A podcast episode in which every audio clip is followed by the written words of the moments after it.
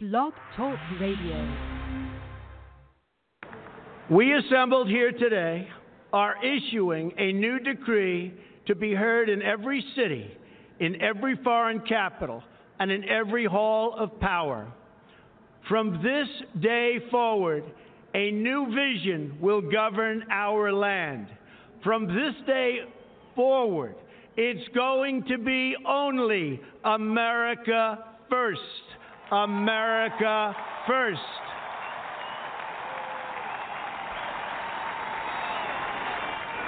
Every decision on trade, on taxes, on immigration, on foreign affairs will be made to benefit American workers and American families. We must protect our borders from the ravages of other countries making our products, stealing our companies, and destroying our jobs.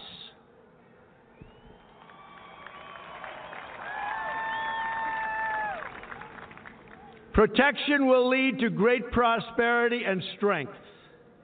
I will fight for you with every breath in my body, and I will never, ever let you down.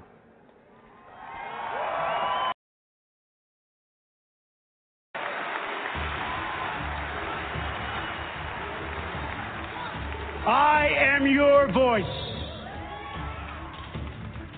So, to every parent who dreams for their child, and every child who dreams for their future, I say these words to you tonight. I am with you, I will fight for you, and I will win for you.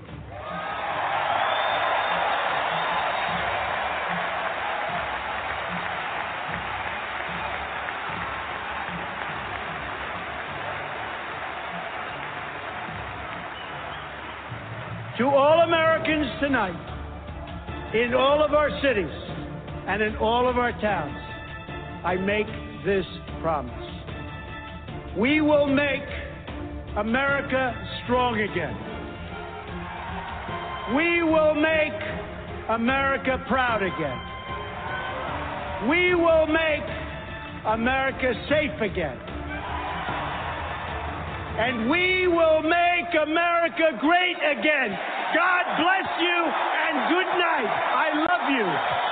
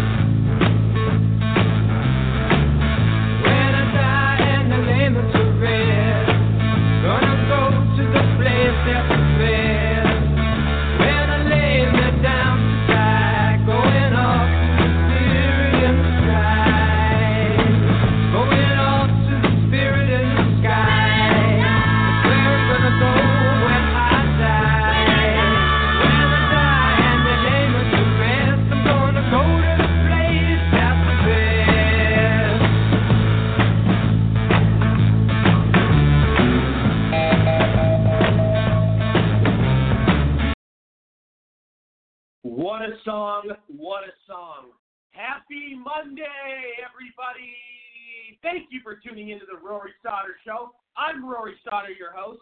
It is great to be back with all of you. I have missed you all. I hope you all had a fantastic weekend. Um, we had amazing shows last week. Everything you could want for in a show. So much established. Amazing dialogue. Wonderful guests. Perfect rhythm awesome flow, and uh, the way we the way we resonate and connect with one another on the air is fascinating, and it, it really helps uh, the show flow. Uh, I'm very grateful. Uh, literally, though, I mean, it's just everything that comes with the show. I mean, it's just played so perfectly. It really is, and uh, it's always always on point. Always on point. Uh, some of the best commentary, I tell you. Um, I want to, uh, like I do every episode, I want to thank all my co-hosts, my audience, sponsors, and guests. Uh, you are all incredible. Uh, the show is listened to in 24 different countries on nearly 70 online platforms. And if you miss any past clips, past episodes, or need 24 7 breaking news coverage, please visit my media site, the Next, N-E-X, Gen, G-E-N, USA.com. And also remember, in the coming weeks, in about a month actually, in about a month, we will be releasing the new network, which we're very excited about. Uh, it's a 24 7 media network, which will be having many notable names doing their own shows on there. And the main faces of the site will be my good friend, America's Toughest Sheriff Joe Arpaio, and uh, my other good friend, uh, the head of Jihad Watch, Robert Spencer. So I, cannot wait uh, for that. It's uh, going to be very exciting. And uh, I tell you, I've been on the air now almost two years. I mean, it's amazing how time goes by so quickly. I can't even believe it's been almost two years. You know, it's um, everything uh, is just like scary fast. I wish uh, wish I had like a pause button or like a rewind button. Uh, but I wanna I wanna welcome to the show um, doctor, award winning speaker, veteran, professor, technology expert, best selling author, and currently the Commissioner of Parks and Recreation for Maricopa County, Dr. Bob Branch. How are you, sir? Hey, I'm doing fantastic tonight, Rory. I, I hope that you had a great weekend and you know, really congratulations on all your success. It's an honor to be here on your show. I know that uh, you know if people it's their first time tuning in. You have had many, many great shows, and uh, honored to be a part of it, and looking forward to uh, tackling some of the subjects that happened over the weekend. Absolutely, my friend. Well, it's great to have you here, and I'm glad you had a great weekend. Uh, also, would like to welcome to the show uh, Desert Storm veteran, columnist, activist, and radio popular radio show host Eric Thompson. Eric, how are you? Hey, doing great. Thank you again for having me. And yeah, a lot of a lot of good news to talk about uh, today. Absolutely, definitely. Uh, I would also like to welcome to the show uh, Kurt, uh, the founder of College Republicans United, founder of Republicans United, and currently the lead, leader of Nationalists United, Kevin DeKuyper. Kevin, how are you? I'm doing very wonderfully, Rory. It's going to be a great show tonight. I'm happy to be on as usual, and I really missed you since Thursday. Absolutely, my friend. Well, we missed you too, and great to have you here. Um, so, obviously, guys, a lot of stuff happened over the weekend. Um, you know, but the main story here is the situation where well I want to get I know we got to get to the shooting and that that you know, that's one of the main stories the shooting in Gilroy and we will get to that. I have Dan Wos calling in shortly and uh, he'll be uh, going over because he's a, a Second Amendment expert and pro-gun activist, and he follows all these shootings very thoroughly and closely. So definitely want to get some details from him.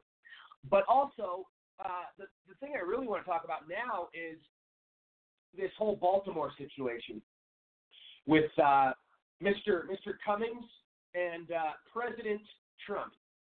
You know, it's absolutely disgusting and disgraceful and appalling in a sense and just beyond embarrassing for our country that these people on the left refuse to take any accountability.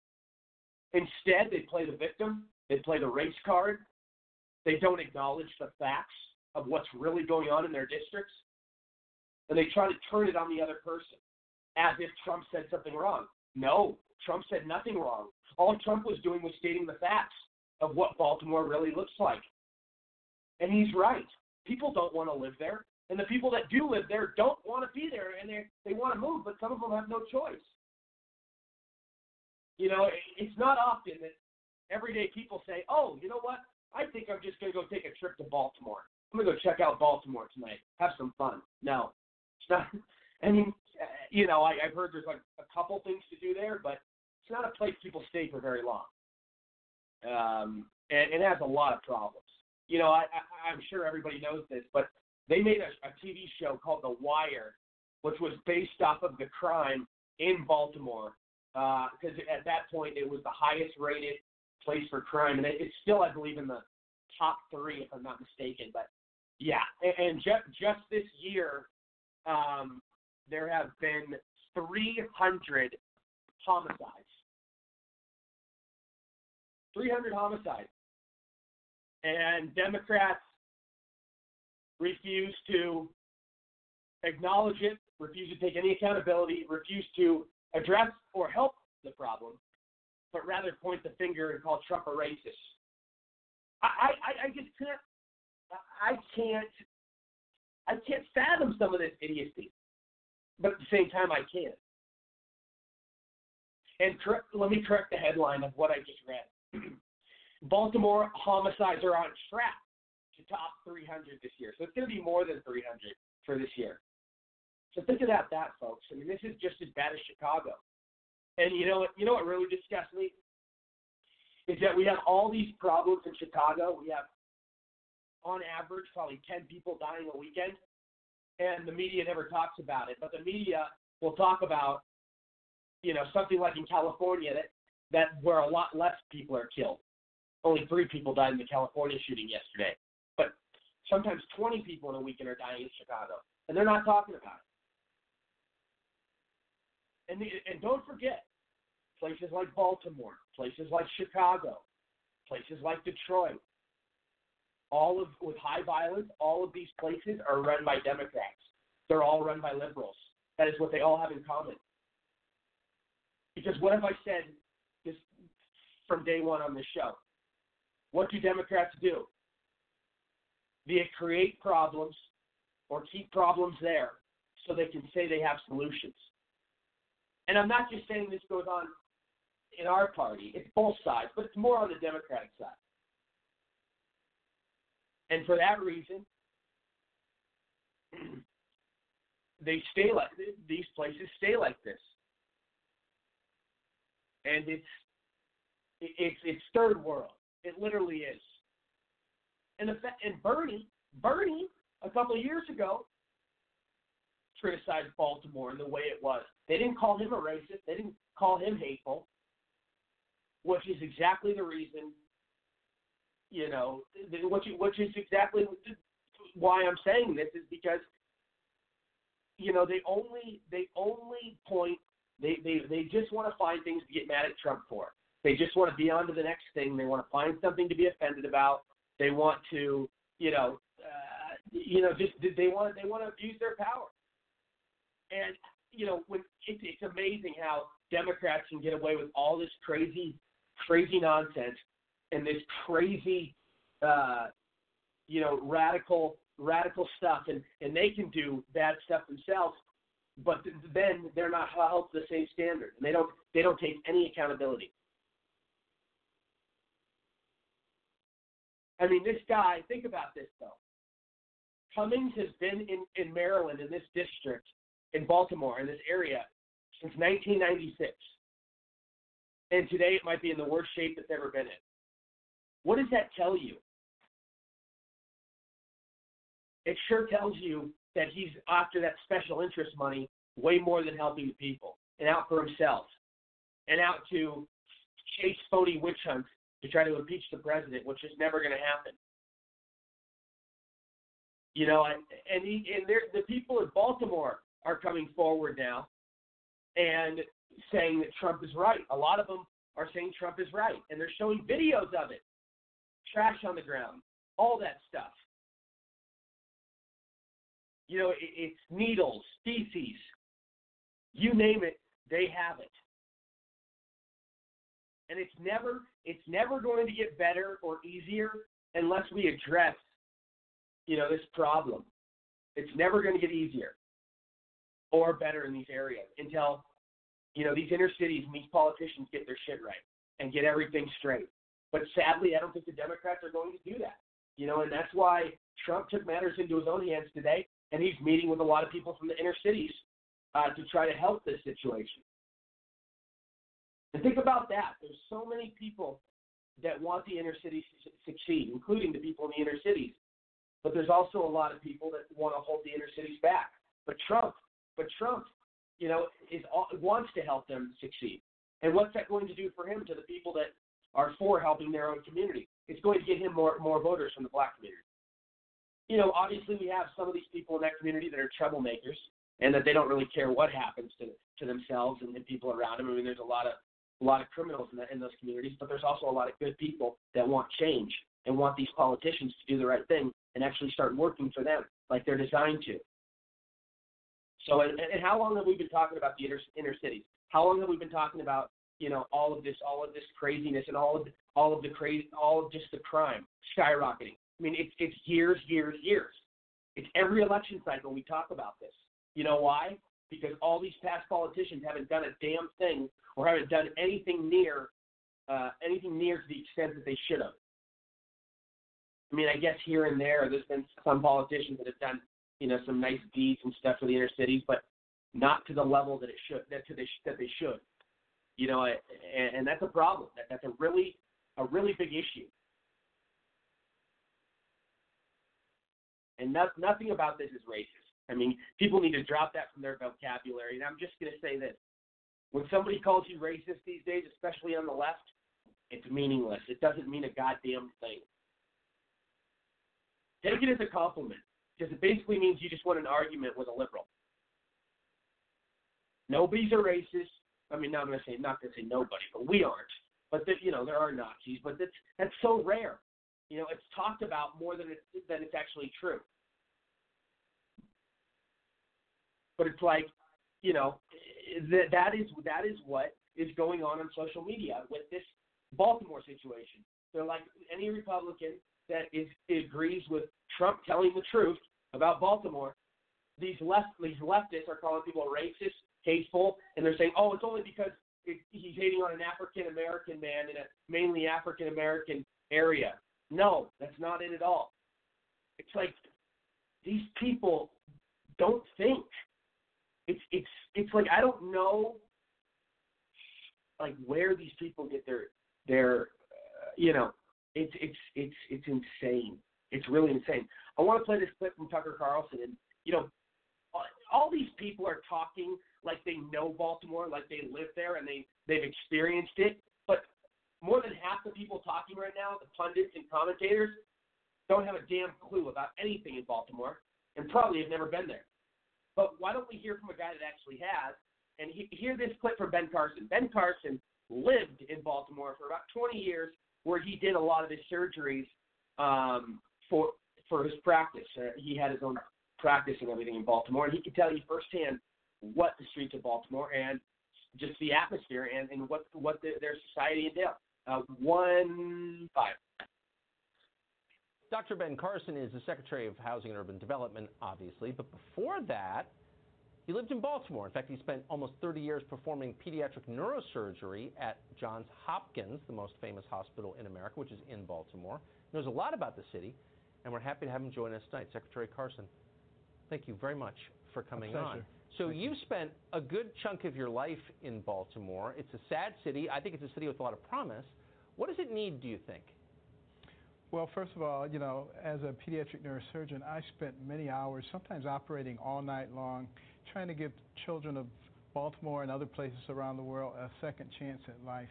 And usually we were successful, but a few days later I was in a horrible dilemma because some of those kids had to go back into homes in East Baltimore that were infested with rats and roaches and ticks and mold and lead and violence, and I didn't want to send them back. Sometimes I would even consider you know, extra tests so they could stay in the hospital an extra day or two. But now, fortunately, God's given me an opportunity to do something about it. And uh, that's one of the reasons I'm delighted to be in this administration. You know, while I was there, I worked on a lot of issues with many politicians, including Elijah Cummings, you know, particularly in terms of childhood education and improving the life for the people. Uh, I don't think Elijah Cummings is a bad person. I think he actually is working hard to try to help people. And I certainly don't think President Trump is a bad person. He's working very hard. And in fact, Right. I asked him today, would you be willing to work with Elijah Cummings to bring some relief to the people of Baltimore? He said he would be happy to. But in the meantime, it's going to continue with the programs, you know, like the opportunity zones, which get people to take money and invest it into the areas that are distressed. There are 149 of them in Maryland. And uh, you know, Governor Hogan is doing a good job of helping to uh, capitalize upon that. But also, you know, unemployment is at a very low level. Manufacturing is coming back. Wages are going up. You know, prison reform. All of these things are happening. These are not things that a person who was a racist would do. And we allow ourselves to be distracted by these things.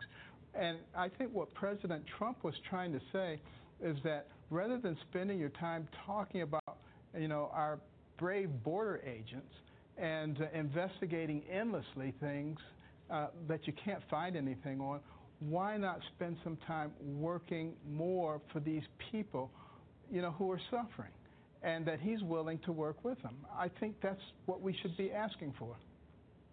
I, I wonder if a city in which 65% of all kids are growing up in a single parent household, I, I wonder if you can get anywhere without addressing that. you you need to address that. You need to address the family issues. You know, uh, there was a, a poverty uh, study by the Brookings Institute, and it c- concluded after a massive study that there were three things a person could do to reduce the likelihood of poverty to two percent or less. Number one, finish high school. Number two, get married. Number three, wait until you're married to have children. But a lot of our policies over these decades have not reflected that. And in fact, have moved us in the opposite Yes. direction. We should actually utilize the data. It would make a huge difference. It's, I, I'm so glad to hear you say that. It's an obvious point, and you, you can't say it enough, and it's rarely said, unfortunately. Secretary Carson, Absolutely. thanks very much. Good to Always see a pleasure, Tucker.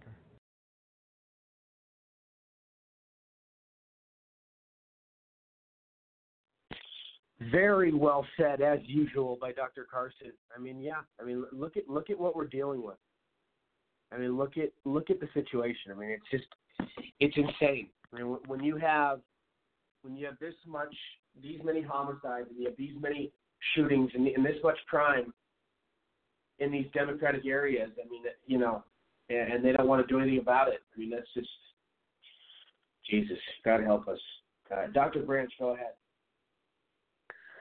Yeah, Rory. Yeah, I'll tell you what. It it is something else that you know everything that now comes out of the left is racist. So you had Right. Pressley last week says we don't need another brown face unless you want to be a brown voice. We don't need another black face unless you want to be a black voice.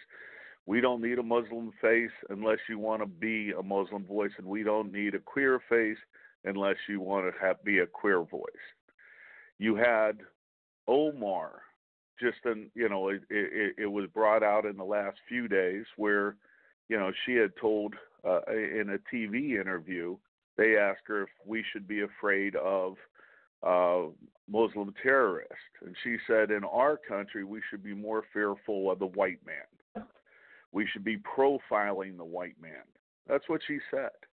Bernie Right. and and you had Tlaib now is calling for the boycott of Israel and standing up to a lot of anti-Semitic rhetoric uh, and, and and spewing it as well towards Israel. Now regarding Baltimore, you know, first of all, Donald Trump did not say anything racist to Elijah Cummings. He said the truth about Baltimore. Barry Sanders, and you brought it up, called Baltimore a third world country, and nobody said anything about it. The ex mayor, Catherine Pugh, said that you can smell the rats in Baltimore. You could smell the dead animals. It is urban blight. People, you know, are not doing anything about, you know, what's happening in Baltimore. You know, I, I don't know if you remember this, but about what three or four years ago, when Baltimore was on fire because of riots, because of you know things that really did not happen, but they were yet rioting and burning down Baltimore. Nobody has done anything for Baltimore as far as their representatives. You know, Elijah Cummings Right. should be embarrassed of himself and to me, this is absolutely wrong. That what we have going on right now. Every time, you know, President Trump says anything, you're a racist. Anytime a Republican says anything, well, they're a racist. And to me, this has got to stop. This hatred from the left has got to stop. Yeah, and I'm just looking at all of these. I mean, look at look at all of these inner city areas. I mean, you you know, we have we have a problem with people having, you know, kids. I mean, you have people having too many kids and they can't even take care of them, and we have kids starving and irresponsible parents. You know, we have uh, con- constant illegals flowing into these areas and, and constant crime, constant gun violence. You know, all all of this stuff the taxes are skyrocketing. And who's in charge of all these areas usually? The Democrats. So the Democrats are putting in all these anti-American stances and policies, and all it's doing is putting our country backwards. But like I said, they like to create problems or keep problems there so they have a solution. Don't you agree, Dr. Branch? Well, I do. You know that what so you're talking about is yeah. That's right. See, what you're talking about is, uh, you know, it's a principle known as the Willie Lynch principle, where you pair one side against the other. And the Democrats have been doing this now for, you know, hundreds of years to where they create an environment of a false environment that becomes reality. And this environment here, uh, they want it to be perpetuated because then, you know, with Maslow's laws of hierarchical needs, if you do not have food, shelter, and safety, you can't go up to self actualization. You can't go up to love. And that is a big problem. And but that is one way that you oppress a society. And the Democrats have been doing this for hundreds of years. They have been taking away food, shelter, and everything, given the bare minimum, telling everybody that they are victims. Then they turn around and they say, Vote for me, we will take care of you. And that's what you have going on. Uh, you had many a guest on this show and many you know uh, people on the panel Uh, uh, uh, that are you know black people that have been talking about you know this mentality that you know they that we want to make sure that we break this cycle because we're all Americans. We have to all be Americans to solve this problem. But as soon as anything happens, it's the race card. Yeah, no, it's it's so true, and you know it's. I, I see one of the big. I see some of the biggest problems in our society is entitlement and um, what's the other thing? Entitlement and uh, uh, the lack of accountability. I mean, there's so many people uh, that don't want to take accountability and would rather play the race card. I mean, it's it's disgusting. It really is. Uh, and there are elected Eric, officials, and that's the problem. Oh, go, oh, go, go ahead, Dr. Branch. I was just saying, but the the biggest problem is is many of those are are elected officials, and they propagate this. They want this to be out there, and right. that's no, unfortunate. Yeah, no, you're absolutely right. Uh, Eric, go ahead. Yeah, this is a problem that's been going on since the '60s. Um, Lyndon Johnson, as we know, was pretty much a racist uh, Democrat. He he said, you know, if we do certain things, we can keep the Negro race under our thumb for decades. So they came out with the uh, the Great Society and uh, the War on Poverty, and that, that allowed them to create all of these entitlement programs, welfare programs to try to help people. Well, at $22 trillion later, this is what we're looking at right now. We're looking at a declining Los Angeles, a declining uh, San Francisco, a declining Chicago that had like 13 murders this weekend. We had three in California, 13 and a normal weekend in Chicago. Everybody's staring at us. You know, so what what you have is President Trump basically is a counterpuncher. So Cummings had the uh, the uh, Homeland Security guy there in front of his committee and was just harassing him and dogging him and and making stuff up about the the detention centers on the border. So you open up you open up Pandora's box, and President Trump basically said, "Hey." In English, all he said to him is, "Why don't you fix your city, and we'll take care of the detention centers." That's all he said. And he, and like in uh, like he just said, the, the the former mayor said, "Yeah, I can I can smell dead rats." You know, she's using God's name in vain on a on a TV broadcast about carcasses of animals. You know, you got people online saying, "Yeah, this is actually true. Look at our neighborhood." So it's it's it's a it's a weird it's a weird paradigm that the the the progressives do not care about the urban areas. They don't because no none of the urban areas. If you look at the wards in Houston, you know, if you look out here in Fresno where I'm at, everywhere where there's an urban area, it, it's it's it's either stagnant or declining. Now President Trump's trying to open up um, investment zones and enterprise zones to reinvest in them, but no, President Trump did not say anything racist. It was a simple it was a simple, hey, I'm lifting the veil on Baltimore. Look how ghetto it is. So Cummings, go work on it. Leave the Border Patrol alone. That's all that happened. Yeah, no, it's true. No, you're right. And you know, uh, it, it's disgusting how they can get away with, you know, saying that this is racist when when it's really not. I mean, that that term is so overused and so overabused. I'll tell you. Um, Kevin, go ahead. Right. I, I very much agree with what's been said, and it's important to realize that according to our uh, uh, demographic statistics within Baltimore itself, it's only uh, 62.8% black, and you know, the rest is the other races. And it's important to realize that Trump is specifically talking about the immigration problem, this illegal immigration problem. Which are you know, vastly not not black. They're coming from Guatemala, Honduras, Ecuador, Mexico, um, and these people are not assimilating into our country, not uh, becoming Americans in, in value and behavior. And it's it's really important to realize that this this affects all Americans for this influx of illegals that are not assimilating. What we have in Maryland uh, is this uh, Medicare uh, or Medicaid is now being given to these illegals uh, just for them existing, and uh, that drives up the prices for everyone else. Um, they're entering the workforce. They don't have any sort of e-verify system. No one's enforcing the law against these illegals working in the job market, and that lowers the wages for for everyone else. I mean, that, that's awful. And they're entering the school systems where you know we have this no child left behind education system that is lowering the standards for absolutely everybody because we have people who can't speak English, who can't do math, can't uh, function in American standards. And it, it, I mean, there's so many different ways where they're entering the system and it's affecting everybody in a very detrimental way. And you, you can see it very clearly in the city of Baltimore. It's it's the hub of, of such terrible communities, and uh, it's not even necessarily um, the uh, illegal immigrants either. It's the, the liberals and the, the whole Democrat model that is failing our cities, especially our cities.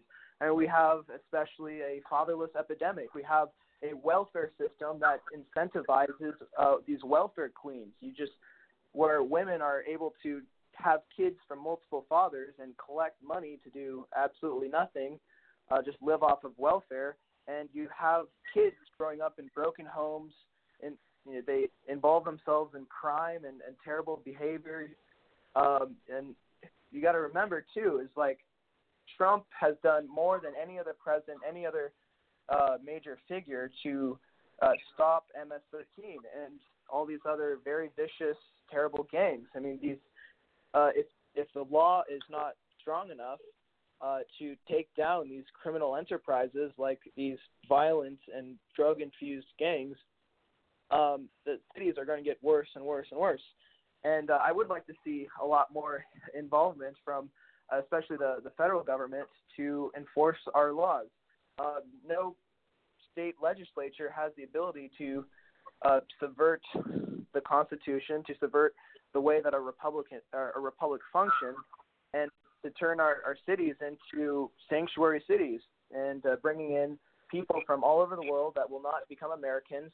And we're seeing it play out in real time how they're giving these people driver's license. They're trying to get them to vote, and they're not voting for Republicans. And we have a whole uh, monolithic mainstream media complex that tells these people in the languages that they come from that it's the Republicans that are racist. We're the big problem. You know, we, you know, they'll get free stuff if they vote Democrat, and it's it's really hard to, to beat that system unless we have some federal oversight and to restore the the Constitution uh, back and uh, restore the rule of law. Well, yeah, you're absolutely right. You're you're absolutely right. No, very very well said, and you know it's uh, it's definitely something we need to uh, you know address strongly. Uh, let me let me introduce um, Second Amendment advocate, gun spokesman, entrepreneur, musician, commentator, activist, best-selling author Dan Wos. Dan, what are your thoughts on all this? Hey guys, how's everybody doing tonight? Um, yeah, Kevin just uh, brought up a, a point when he talked about the broken homes. Um, you know, the Democrats they love uh, you know welfare dependency because that keeps people uh, voting for them. You know, that's a that's a thing that they can take away or threaten to take away um, if they if people think that they're going to want to vote for Republicans.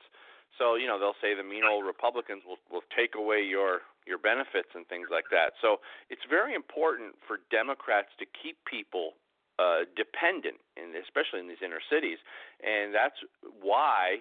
And I think Kevin was just kind of kind of touching on this part where that's their single the single motherhood rate is so high because their people are incentivized monetarily uh, to not have the father in the home. In other words, if the father's in the home, they get less, um, you know, they'll get less uh, benefit money, and they get more money per kid right. that they have. Right. So, so that that whole welfare system is a is a product of the Democrats, and it works very well for them um, for keeping people dependent and you know keeping uh, keeping keeping the votes coming in. I wanted to touch again on the on on the other thing, the racist thing that they they said. Um, I didn't see anything racist in in President Trump's tweets. I saw something about rat infested, um, you know, clean up that mess. And the, the idea that Democrats can say that calling a place rat infested is racist tells us a lot more about what the Democrats think about black people if they consider that racist, then then how do they connect those two things? How do they connect rat infested with black people? They're the racist ones. You know, I don't understand how this gets tagged onto President Trump. He said nothing racist. There was nothing, and I read those tweets. There's nothing in those tweets. It's Right. it's the uh, it's the thought process of the Democrats reading those tweets that's Yeah. racist. Right. Oh, oh yeah. Oh no, you're absolutely right. And you know, it's it's one of those things where, you know, none of none of them take none of them take accountability. You know, the, the Democratic Party. I mean, the way they put blacks and other minorities in a box and they generalize and basically try to say what what they need, and it, it's sick. And, and they've been they've been using them as a political pawn for several years and and, and it, it's just it's pretty much the way they have them on on the leash now. I mean, obviously it's more it's a little more subtle than slavery and plantation days, but it's it's no different in terms of control. I mean, that they they have uh, you know that's why they get so many people from the black community to vote for them. They have all these things Yeah. that they can offer. Yeah, you know, and it's sick. It really is sick, Dan. Well, and it's it's sick because what it is, it's really a projection of their own thought process, and this is something that, you know, Sigmund Freud uh, coined the coined the term projection. A projection is really just uh, I'm thinking something and I'm putting it on you, and I'm saying that you're Right. thinking the thing, but it's actually Right. me thinking it. Because how would I know what you're thinking if I Yeah. wasn't thinking it myself. In other words, you know, we see this in the gun conversation all the time. You know, oh, well, you, you know, you gun owners, you want guns so you can go out and kill people, and and you're gonna you're gonna do you're gonna do terrible things if you have a gun. You know, the gun is gonna make you kill want to kill people. Well, this is a projection that comes from the anti-gun crowd, and these racist accusations are projections that come from the Democrats. it's so once you understand projection and you understand how it works you look at these Yeah. people and you go, I can't believe you just said that. Because what you're Right. saying about that person is really your own thoughts. You're revealing yourself to everybody. The problem is not everybody understands projection and how and how it works. Yeah, it's very true. No, you're absolutely right. Uh, we are going to take a quick commercial break, everybody, but we will be right back with Deputy State Director and Co-Chairman for the Trump campaign, Hunter Dworsky. Stay with us, everybody. TGI Fridays famous sizzling entrees that you know and love, like chicken, shrimp, and cheese, just got even hotter. With new delicious tastes like whiskey flat iron steak and the tastiest sizzling street noodles. Hurry in. Now starting at only $10. We bring the sizzle like no other. New sizzling entrees starting at $10. TGI Fridays, the home of endless apps. Endless apps every night, 9 p.m. to close. She's still the one for you. And Cialis for daily use helps you be ready anytime the moment is right. Cialis is also the only daily ED tablet approved to treat symptoms of BPH, like needing to go frequently. Tell your doctor about all your medical conditions and medicines, and ask if your heart is healthy enough for sex. Do not take Cialis if you take nitrates for chest pain, as it may cause an unsafe drop in blood pressure. Do not drink alcohol in excess. Side effects may include headache, upset stomach, delayed backache, or muscle ache. To avoid long term injury, get medical help right away for an erection lasting more than four hours. If you have any sudden decrease or loss in hearing or vision, or any allergic reactions like rash, hives, swelling of the lips, tongue, or throat, or difficulty breathing or swallowing, stop taking Cialis and get medical help right away. Ask your doctor about Cialis for daily use and a free 30 tablet trial. Packaging. I'm Ray, and I quit smoking with Chantix. I tried cold turkey, I tried the patch, they didn't work for me. I didn't think anything was going to work for me until I tried Chantix. Chantix, along with support, helps you quit smoking. Chantix reduced my urge to smoke. I, needed that to quit. When you try to quit smoking, with or without Chantix, you may have nicotine withdrawal symptoms. Some people had changes in behavior or thinking, aggression, hostility, agitation, depressed mood, or suicidal thoughts or actions with Chantix.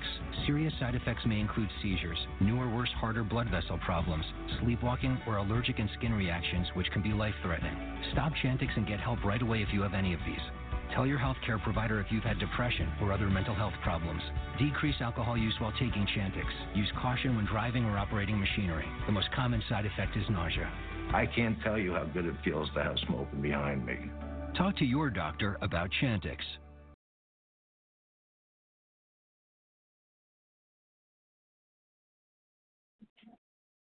And we are back, coast to coast, worldwide. The Rory Sauter Show. Listen to in 24 different countries on nearly 70 online platforms. And everybody, if you miss any past clips, past episodes, or need 24/7 breaking news coverage, visit my media site, the Next N-E-X, Gen, G-E-N, USA.com. And also remember, in about a month, we will be releasing the new 24/7 Media Network, and uh, we will be having many notable people doing their own shows, big names doing their own shows, and uh, I will be having my friend, America's Toughest Sheriff, Joe Arpaio, and my friend Robert Spencer, the head of Jihad Watch, as the faces of the network. So a lot to look forward to, and I can't wait to share it with all of you. Uh, I do want to welcome to the show. Um, I believe he's with us. Uh, Deputy State Director and Co-Chairman for the Trump campaign. For, sorry, sorry. Deputy State Director and Co-Chairman for the Trump campaign and political uh, consultant Hunter Dworsky. Hunter, sorry, I, I lost my wording for a second. Nah. well, th- thank you so much for having me on. It's, uh, it's a pleasure to be with you. Absolutely. Well, it's great to have you here. Your first time on the show. Yeah. Uh, so please tell us a little bit about yourself, how it all started for you, you know, the different uh, Right. chapters you've been was- through, and all, all this good stuff. And now you're you're working for Trump. Pretty big stuff. Yeah. So it's, it's honestly, it's, it was a roller coaster ride. Um, I did a little bit of work, um, volunteer work for Joe Biden um, and the Obama campaign. crazy, yes, it's crazy. Uh, my grandfather was a state director for Walter Mondale uh, and worked uh, for Bobby Kennedy. Uh, so I was raised as a Democrat. And then my uncle, who did a lot of consulting as well, uh, specifically for the RNC, said, you know what? I want you to come to D.C. for the weekend. He brought me to D.C. and he surprised me and took me to the White House, and I got to see George W. Bush walk to Marine One, and he showed me, and I actually got a tour of the RNC. And the funniest story about it is the guy that gave me the tour at the RNC was an intern named Sean Spicer, and I didn't realize that uh, until just recently because I was looking through pictures. But I've always been, you know, I, I was like, all right, I'm a Republican, and I got very involved with the Delaware Republican Party as an intern. And just one day, man, uh, two guys in suits came to the uh, the state headquarters in Delaware for the Republican Party and said, "Look, Mr. Trump is looking for an, an energetic uh, young man uh, to help with the state of Delaware and the national Trump campaign." And I was hired, and from there uh, in 2016, and it's been a roller coaster ride. Uh, as recently, I, I you know I did uh, RNC work on data in Delaware and throughout uh, all over the country. I was you know helping different clients um, and you know, this is where I am at now. So I'm really uh, excited for 2020. Um, and, I, and I do want to share a quick story. Uh, I was actually in the and this is kind of weird. It's all it's the ballpark thrown out there. I was in the ER um, last week, and I was getting an offer saying I wasn't feeling well. And the guy asked me what I did for a living. I kind of told him, and and he said, you know, I, I voted for Trump and I support Trump, and I said, "Oh, you must you know about the wall." And he's like, "No, no, no, no. It has nothing to do with the wall." I was like, "Okay, you, you, it's probably about abortion." No, no, no, no. He said, "My son is 18 years old, and he had a full ride at Princeton. He um, was an excellent student. He played football, straight A's. Our National Honor Society did a lot of volunteer work, and he got mono, was sent home, and he was on video games and talked to the wrong person and went and picked up a um, informant, what would be fake uh, fentanyl uh, that was delivered from the Chinese, and he was arrested by the Department of Homeland Security and sentenced to a minimum of 10 years in federal prison where he is right now. But if you remember, Donald Trump signed the First Step Act, and now, instead of facing 10 years in prison for something that an 18 year old does something stupid, he's now serving maybe five years in prison or less. And that's exactly why I think these kinds of things is why President Trump will be reelected in 2020. Because it's not just, I mean, we can get all into the noise about what he tweets or whatever, but we, we get down to the vine of everything. It's Trump is affecting everyday people's lives, whether they're African American, whether they're Chinese, whether it doesn't matter, all different cultures. He is he is bringing the promises that he made, and, and he's keeping his promises. And and I'm telling you, it, you know, I was at the Salute to America event. I saw more Me people too. there than I saw. At Fourth of July. It was What's great. that? I drove all the way from Arizona. It was- drove all the way from Arizona. there was more. So I worked at the inauguration. I did a lot. I helped. I helped with a lot of stuff at the inauguration, disperse, uh, dispensing tickets and everything. And there was more people there at the to America than way more, and it just shows that he is now connecting to more Americans than he did three years ago. And I think people are coming around. Honestly, I, I talked to Kellyanne Conway uh, not too long ago, and she every time I see her, she, you know, she knows I'm from Delaware. So uh, the obvious thing that comes up is Joe Biden, and I and I'll tell you this: my family is very close to the Bidens. My grandfather worked with Joe Biden, and Joe Biden, you know, everybody knows Joe Biden in Delaware. But the president, from what I was told, thinks he's going to blow out Joe Biden. They're all a little nervous that, you know. But I tell you, but Trump, he's a smart guy. Uh, he's obviously, um, you know, like I said, he's keeping his promises and, and he's staying on point. And it's just the little things. Everybody gets so caught up in, oh, is this racist? You know, it, it, just, it's ridiculous. Let's look at what he's done instead of what he's said in the talk, okay? Because really what's going on and, and, and the way that I, you know, from working for Trump and understanding how he, you know, how he thinks, a lot of this is he is go. The Democrats are really stupid. They are really stupid because what's what's happening right now is Trump is making the Democrat Party rally around those four morons, and what's going to happen is Trump's going to say to the American people, "It's if if you want that our country to go the direction of the four squad, vote for them. If you want to leave socialism." And you want to continue to keep America great, come with me. And I'm telling you, he he knows what he's doing. He knows how to manipulate the media every single time, and they continue to take the trap. So uh, we're very. I think everybody's excited. As a consultant right now, we have plenty of 2020 uh, congressional candidates across the country. Specifically, one I know in Delaware, which we really need to elect more pro-Trump candidates because I mean, as much as I love the Republican Party, there are a lot of people that just don't have a backbone, and there's one guy named Lee Murphy. Rhino. Lee Murphy, uh, he, he he ran for Congress last year. He lost in a primary uh, to a freak. There was a freak primary. A guy named Scott Walker ran uh, in in Delaware, and I guess people thought it was the governor of Wisconsin. I don't know what happened, but Lee's a, is a strong um, candidate. He's a pro-Trump guy. He worked for Amtrak for many many years and that's the kind of candidates we, that we need. People that, are, that that aren't all about you know the billions of dollars. Just a, a engineer for a train wants to run for Congress and represent the people of Delaware. Those are the kind of candidates that we need. People that are going to go to D.C. and support the president. Um, so you know, I, I think everybody's excited. I'm sure you're excited, Rory. You know, you know I am. Uh, um, you know, my future is bright. Uh, I still haven't made the determination of what I'm going to be doing uh, uh, you know, further down the road. Obviously, I think Trump 2020 is where I'm going to continue to be at. But right now, um, my focus is getting on this plane and in, in four hours to Los Angeles and going on vacation. so, so that's No, I that's, uh, that's where I'm at. I hear I hear you. So. I hear you, and I do got Yeah. I do got some questions for you. So were you Yeah, were you ahead. raised were you raised to be a conser- were you like raised a conservative Democrat like a like kind of a moderate? Yes. Yes. So my Okay. my parents uh, are both Roman Catholic. Uh, we actually, uh, my family, part of my So family like actually goes to the same church as Like a JFK crazy. like a JFK Democrat. Yes.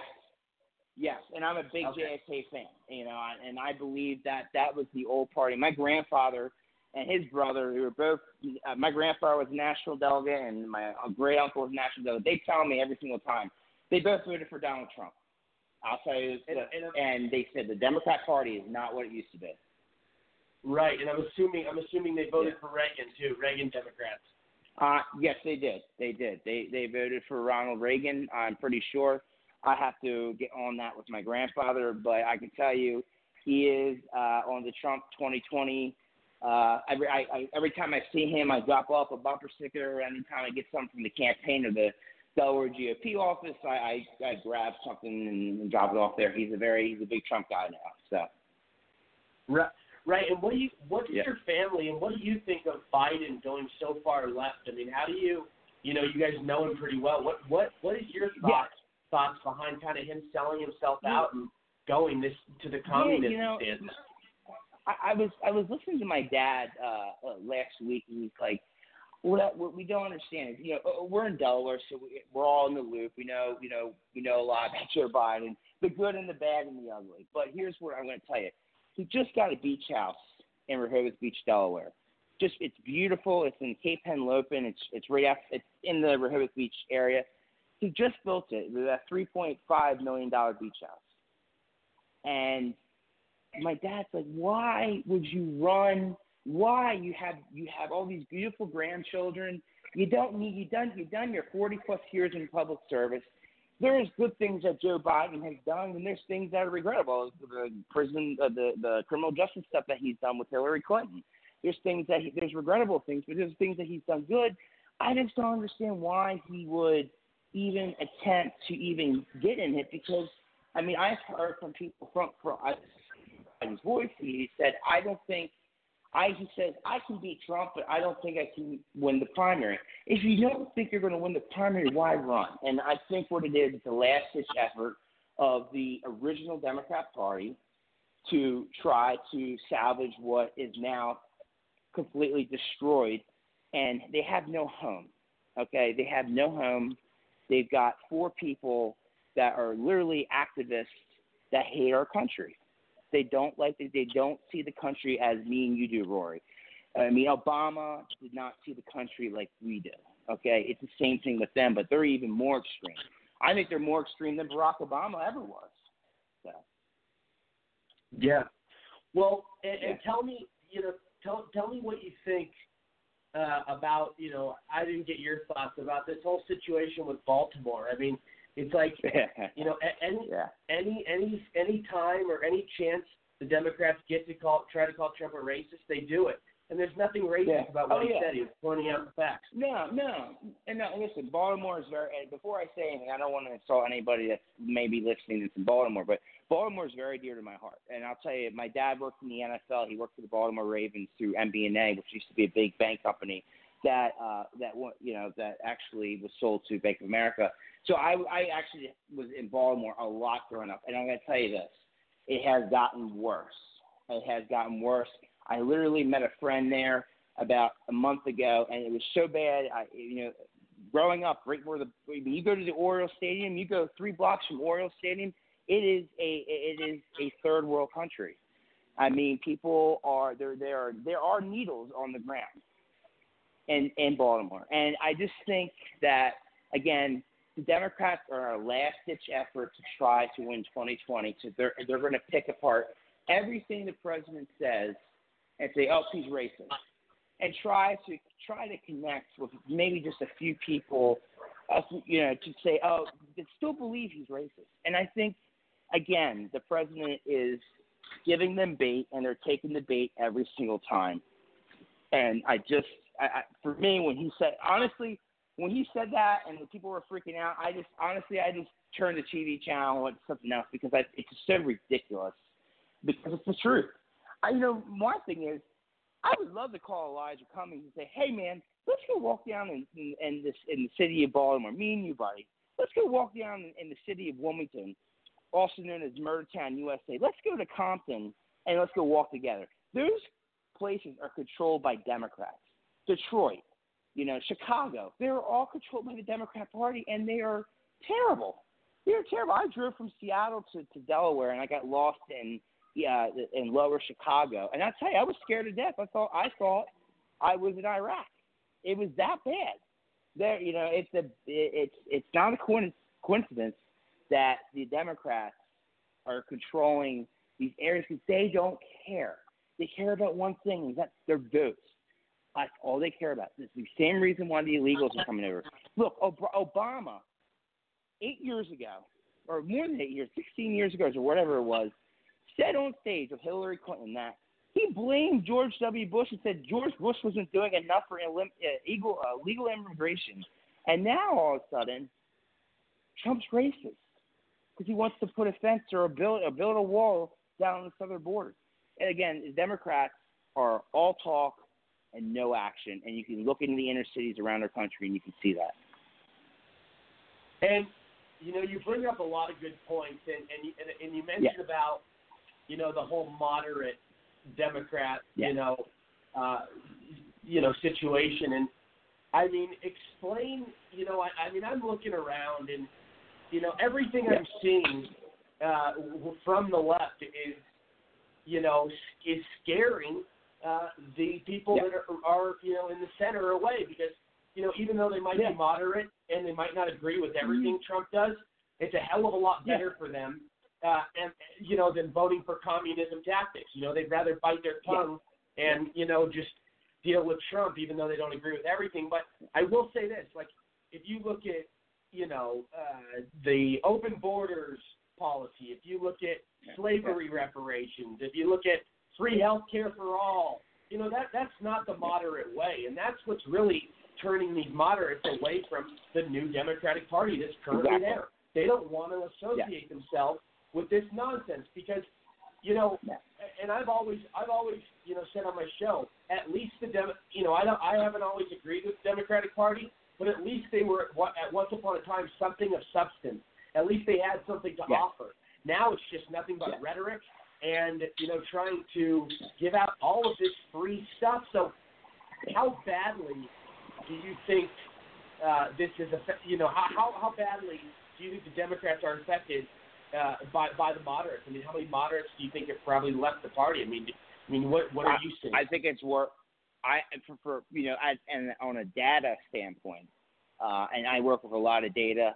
Uh, there are a lot of Democrats, moderate Democrats, are now coming at least to the independent aisle and saying, you know, the Democrat Party has they, they list people are walking away from the Democrat Party, and I, I'm going to tell you now.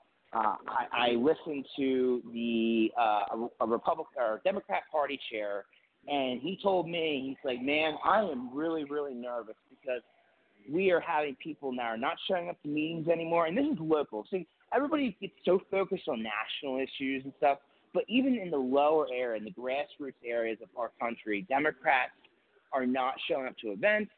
They, it's now it's being filled with leftists, communists, socialists that really want to change the party. And I'm telling you, I, you know, our Republican Party numbers are growing. I mean, I, when I worked, when I was an intern for the Delaware Republican Party, and and I talked to people all over the country and other Republican parties, state state parties, and they said the amount of Democrats would come in and say, "Hey, what can I do to register as a Republican?" And I think one of the things the Republican Party was weak on, I think before during the Romney era, is not galvanizing and trying to get people to cross over. And I think we're seeing more moderates come over. But I do want to say one thing, and, and I think what's really when I talk to moderates um, and and what, bothers them the most is that the Democrat Party is so focused on impeaching Trump.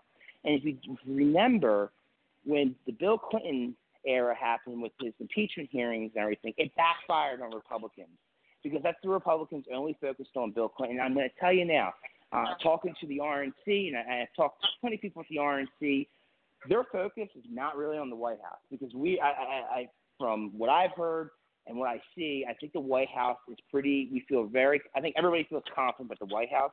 But I'm going to tell you, I think we're going to take back the House and the and we're going to keep the Senate. And I think that's very, very important. And I think as we're seeing our registration numbers get rise, I think it's because a lot of moderates are crossing over. And, and and listen, it's very hard on a data standpoint because a lot of Democrats aren't really switched. There's a lot of them that aren't switching their affiliation, and they're just hitting the red button, and we can't see that. But I think that in 2020, there's going to be a lot of indication that a lot of Democrats. I I would not be surprised if we had more Democrats come over than they did in 2016. And I know a lot of uh, other conservatives would disagree. A lot of people are saying this election upcoming to be close. Uh, I I actually see um, Kamala Harris probably going to be, the, in my opinion, will be the nominee. And I think Trump will get no. over 350, uh, over 350 electoral votes. And I and I I wouldn't be surprised. I do not think Joe Biden will be the nominee. Um, and I think, and that will that will be the the last. That will that will be it for the moderates. If Biden is not the nominee, Donald Trump will win in a landslide. Period. So. Well, do you really think it's going to be Kamala Harris, or, or do you think Pocahontas? Because Pocahontas is looking good in the polls right now. It, well, she is, and and I think also I think the polls are skewed um, because when when I was working on the campaign, uh, they always we, we you know I, I talked to my my former boss Rob Rob Arlett, who's a very good guy. He ran for U.S. Senate last year. He was the chairman for Delaware, um, and uh, you know he he would always tell us don't look at the polls, don't look at the polls. And I think the polls are really really out of touch. I would say this: if if I'm Donald Trump, and I know a lot of people like they're yelling at me like you're insane. Uh, Mayor Pete is a very unique individual. Um, he is he, he he he he is somebody to me mm-hmm. that I would be concerned if he ran against Trump. I don't think it would, I don't think I think Trump would win, but I just think that he's the type of person that could that could probably keep some moderates to stay in the Democrat aisle because he's more of like I, he makes himself appear as a common sense Democrat right? And and I just I I just don't see anybody beating Trump. Um, you know, I, yeah, but I my my opinion, I just think Kamala Harris. Uh, she she she the more the the person that attacks Trump the most will probably be the nominee because you know the yeah, Democrats are right now are, are pissed show. off. And that's yeah. what I said on the show before. And that's what I said on the show before. I said you know, yeah. who, who the person that's going to win the nomination is the person that's going to attack Trump Trump the most, and exactly you know, the left. Yeah, and that that's what the voters are looking for. I mean, these voters on the far left are so hostile, so radical. Yeah. You know, it's like some of them have forgotten about policy and put all their focus on trying to impeach the president. I mean, they, and the problem Yeah. is these these Democrat politicians keep leading them on. It- It's just it's and, and, and the thing that bothers me the most, and and uh, one of my consulting uh, friends is, was really passionate about this.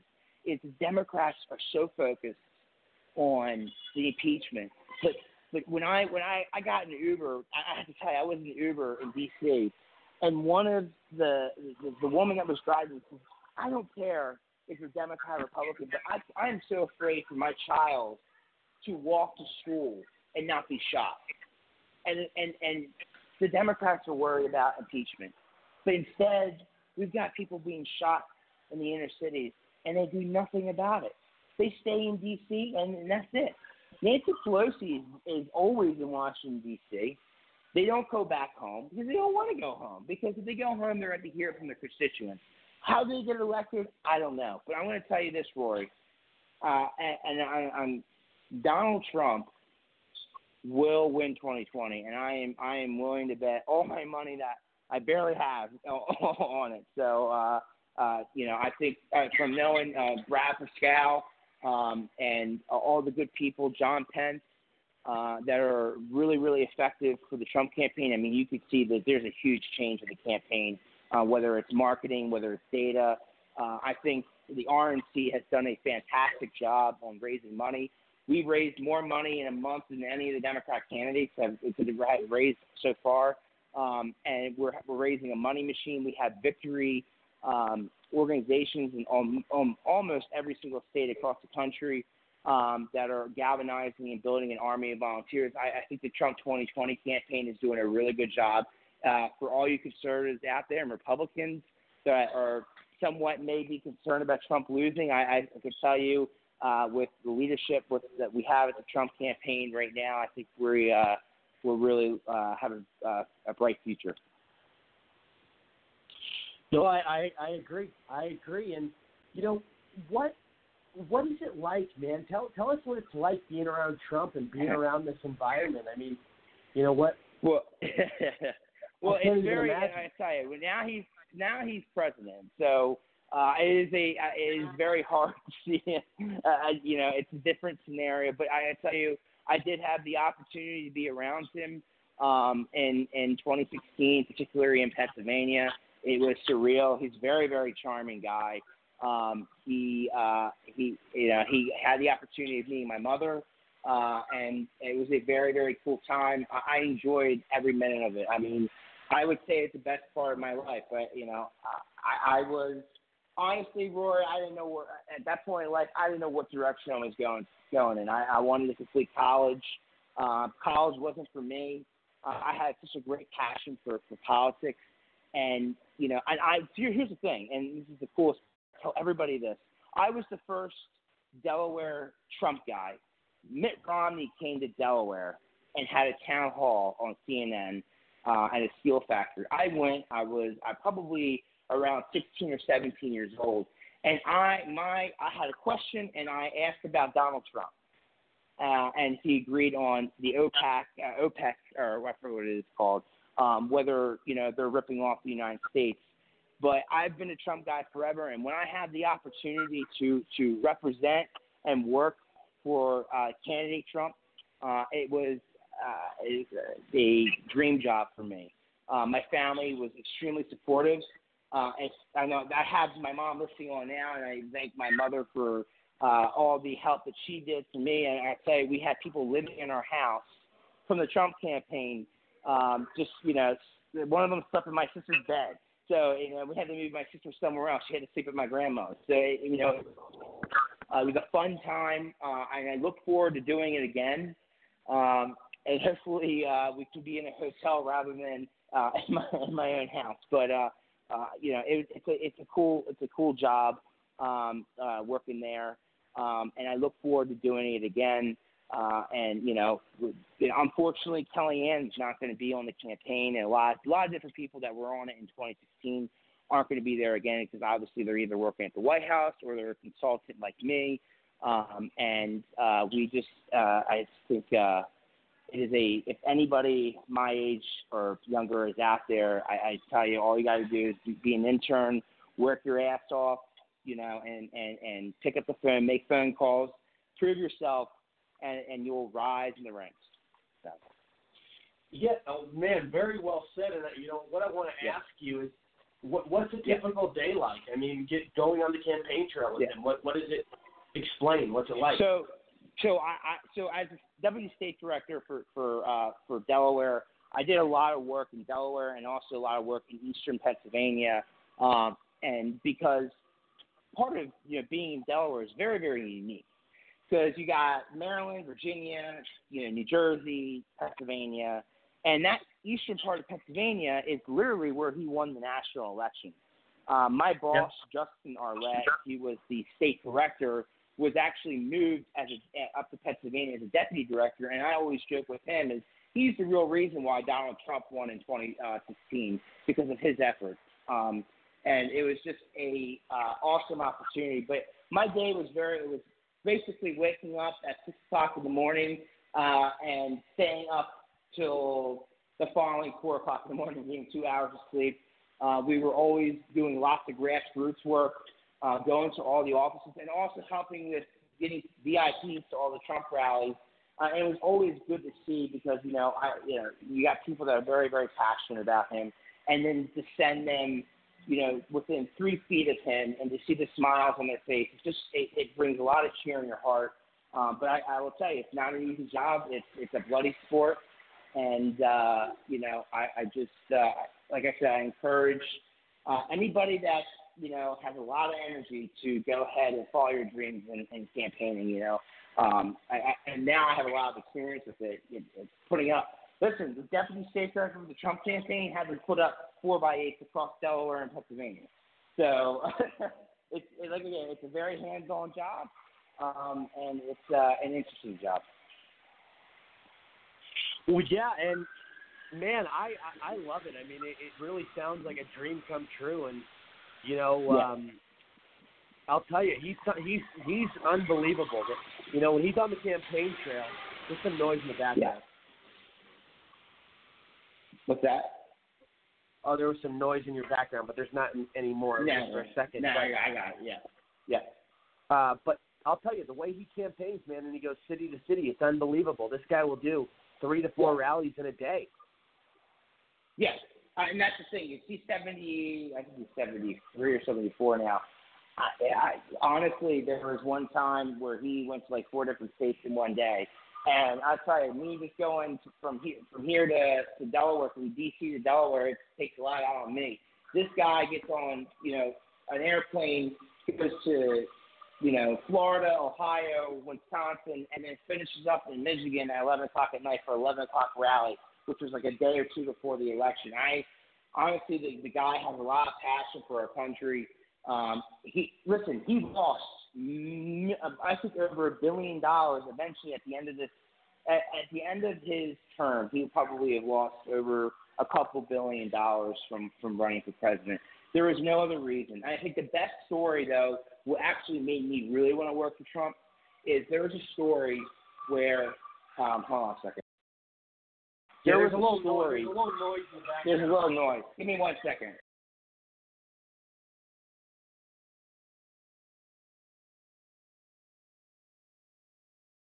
Sorry about that.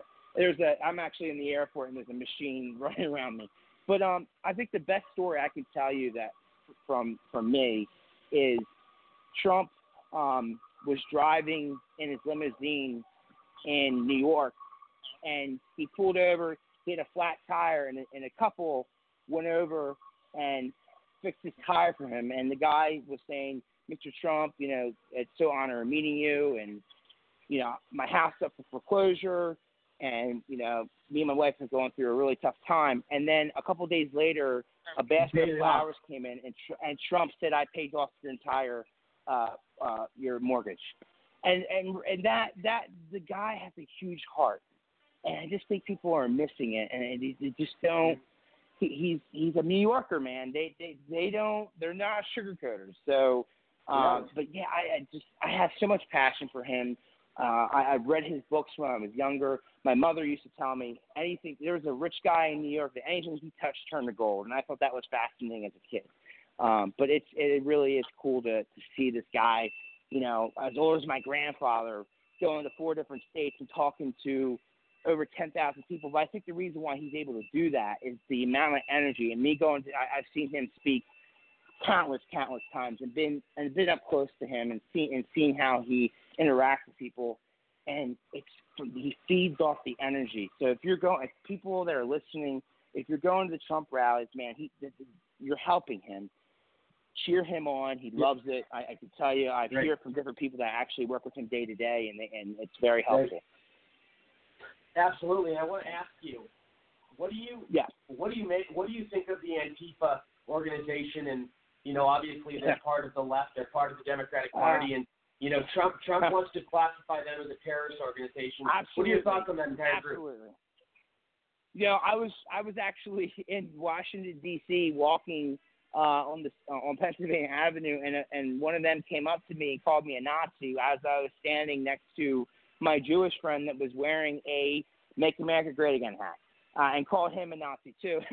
we were looking at it. He's like, he's Nazi. How's he? How? I mean, he's uh, he's Jewish. How's he a Nazi? Um, and and they came up and threatened me and everything. And, and I, I watched them, and they're no different than white supremacists. They're no Exactly. different than hate groups. They should be classified as a terrorist group. I, I, there's no doubt about it. Well, Weather Underground, uh, that was ran many, many, many years ago, Bill uh, Ayers. was an activist group.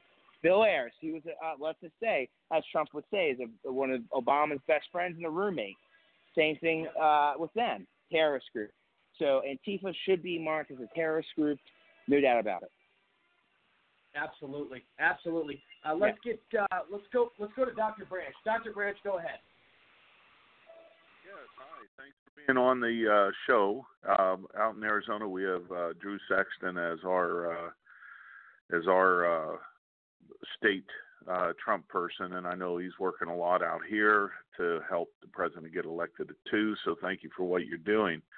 Now, as a Pittsburgh boy, I don't know what's worse, working for Obama, Biden, or being a Baltimore Ravens fan, but you know, yeah.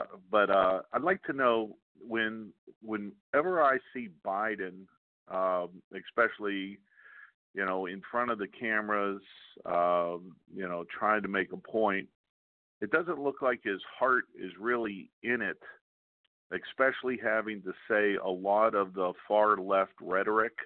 It's almost like he doesn't believe what's even coming out of his mouth.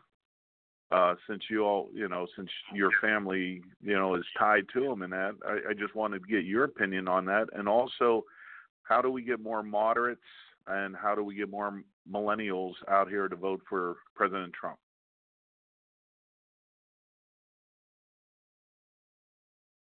You still you still there? Hunter, you I'm still here. there? And I, you know what? It cut out for a minute. I, I, I, I didn't. I, he was talking and it cut out. So I, I, I don't know. I, I'm in a bad area in the airport. But what, what was your question again? Uh, Well, my, my question basically is, uh, I, I just wanted to get your take on, you know, Yeah. whether or not you feel Joe Biden really does uh, believe the far left rhetoric um, that No. his party is forcing him to say, but also how do we get more millennials and more moderates onto uh, President Trump's side? I, well, right now, well, I answer your question uh, on the Biden thing. Uh, knowing and seeing Joe Biden, uh, I think Biden, honestly, uh, it's funny. Joe Biden's brother said that all the Bidens voted for Trump.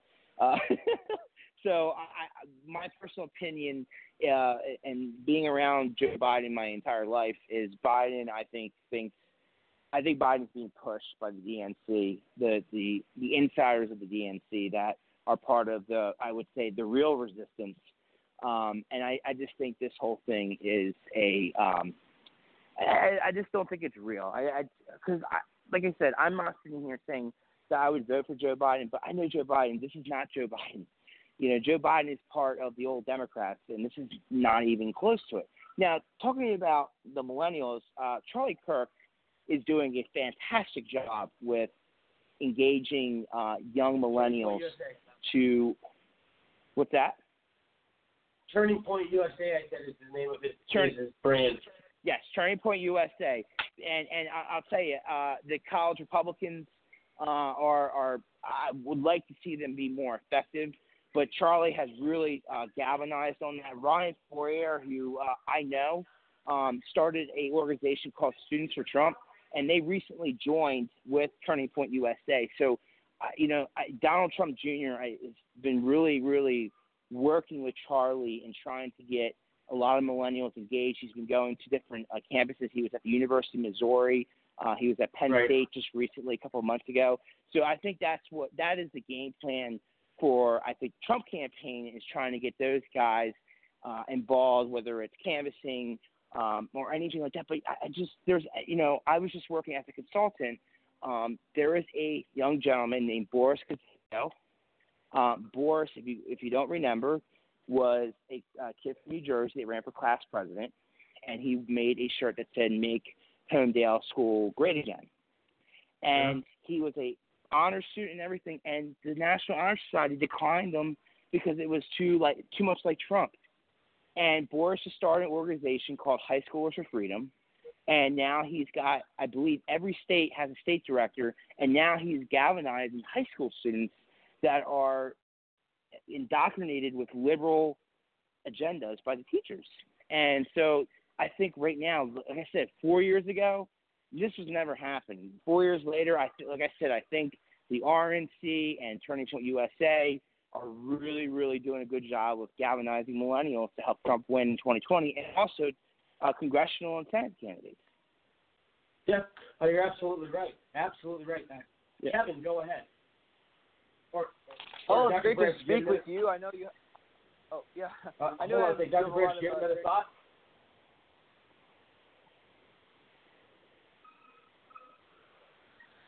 Okay, Hello? go ahead. You got it. All right. Well, it's a, it's a really great to speak for you, uh, to you right now, and um, you seem to have a lot of uh, perspective on definitely the Democrats and the Republicans, and uh, the strategy that uh, both have really used, Yeah. especially when it comes to the uh, presidential uh, campaigns.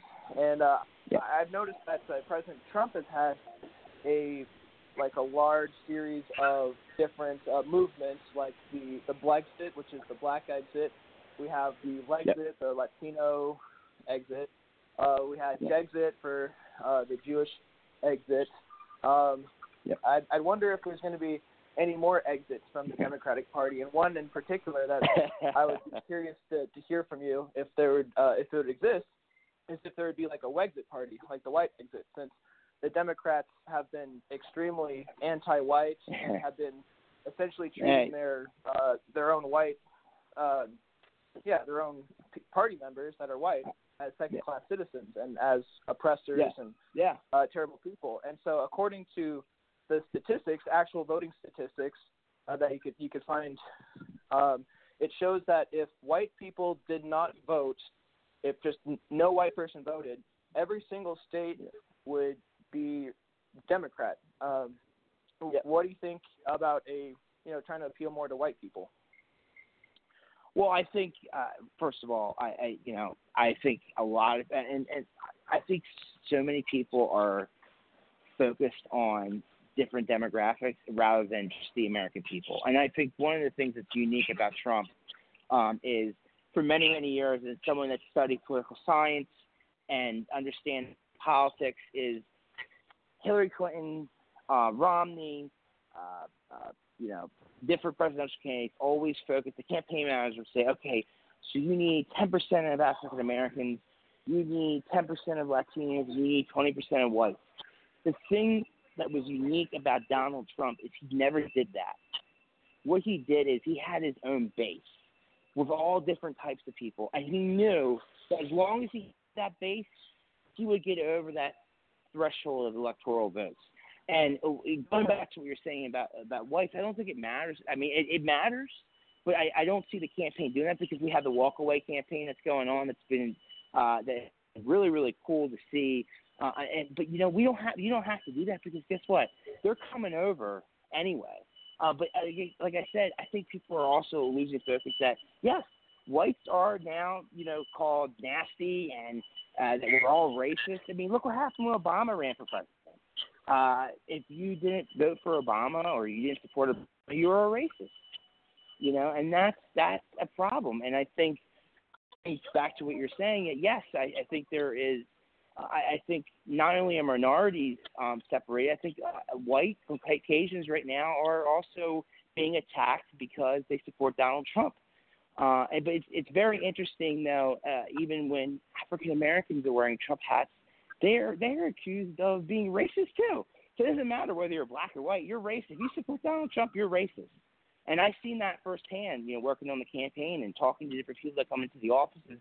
It, it's not just a white or black thing. It's everybody uh, is um, definitely uh, feeling the the racism card. All right, thank you. Yeah. Yep. Yeah. Uh, let's go to Dan. Dan, go ahead. I'm thinking about it.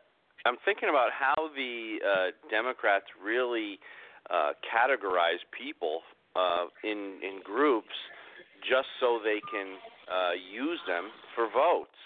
I mean, when you think about it, they they take all the minority groups. See, it was around 2011 where Democrats abandoned the the white middle class uh, worker because they realized that if they were to if they were to collect all the minority groups together, they could eventually outvote uh, white, you know, middle class Republicans, and uh, that's exactly what they're doing. So that's why we're seeing so much of the racism stuff and the and and the, the sexism stuff and all these things that categorize people and bring those groups over to the Democrat side.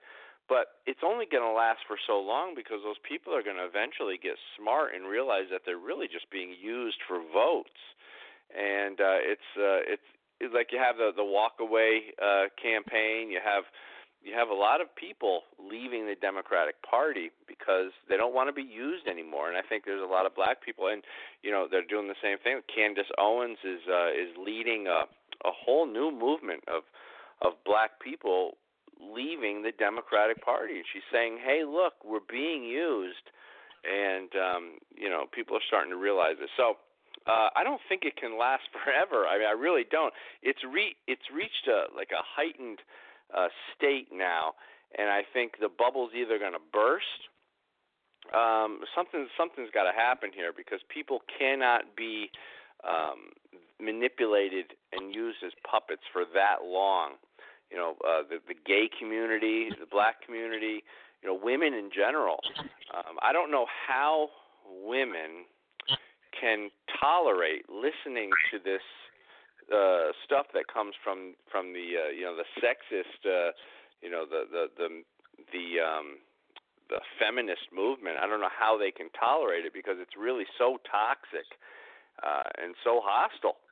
Um, so eventually, I think people are going to get smart and start to leave the Democrats and and even the young kids. We talked about you guys touched on the younger generation, um, millennials and stuff. I know some of these young kids uh, just in just out of high school into college that are into politics, and they're starting to um, abandon the Democrat because kids are kids are defiant in general which is a good thing because that's why I think I think this is going to be somewhat of a cyclical thing where kids will defy the Democrats and go toward you know toward more conservative uh, conservative ideology. I think things will start to turn around.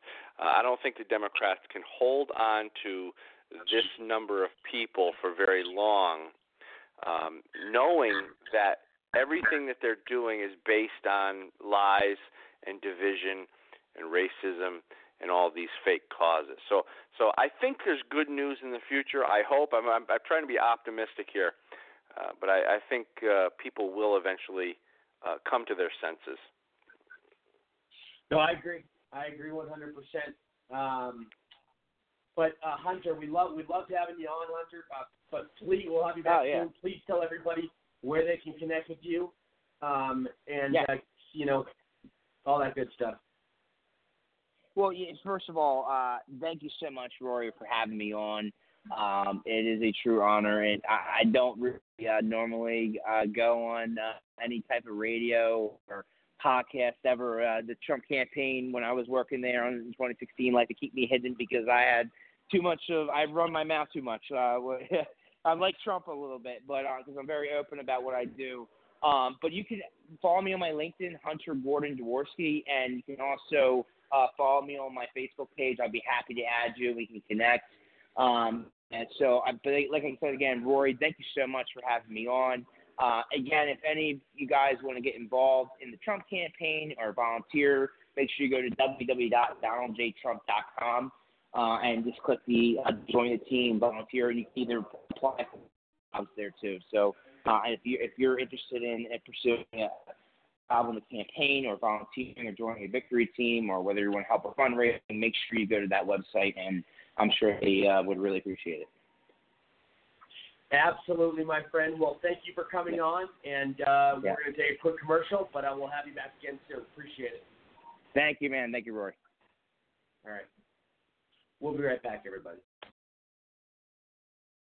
Would you know what to do in the event of an active shooter, a terrorist attack, or an unforeseen altercation? Whether at home or in the workplace, Skyrace Security can train you and your employees how to defuse a potential violent situation.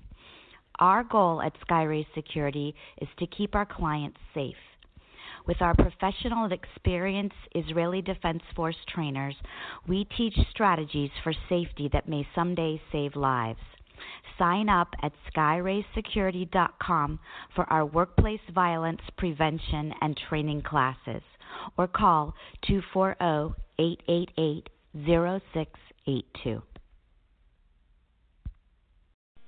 Hello, everybody. This is Rory Sauter from The Rory Sauter Show. Are you an aspiring entrepreneur? Do you have an app idea?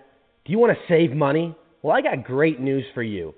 My company, GetYourAppBuilt.com, charges a fraction of the cost compared to anywhere else. And all of our work is the same amount of professionalism you'd see from any other company.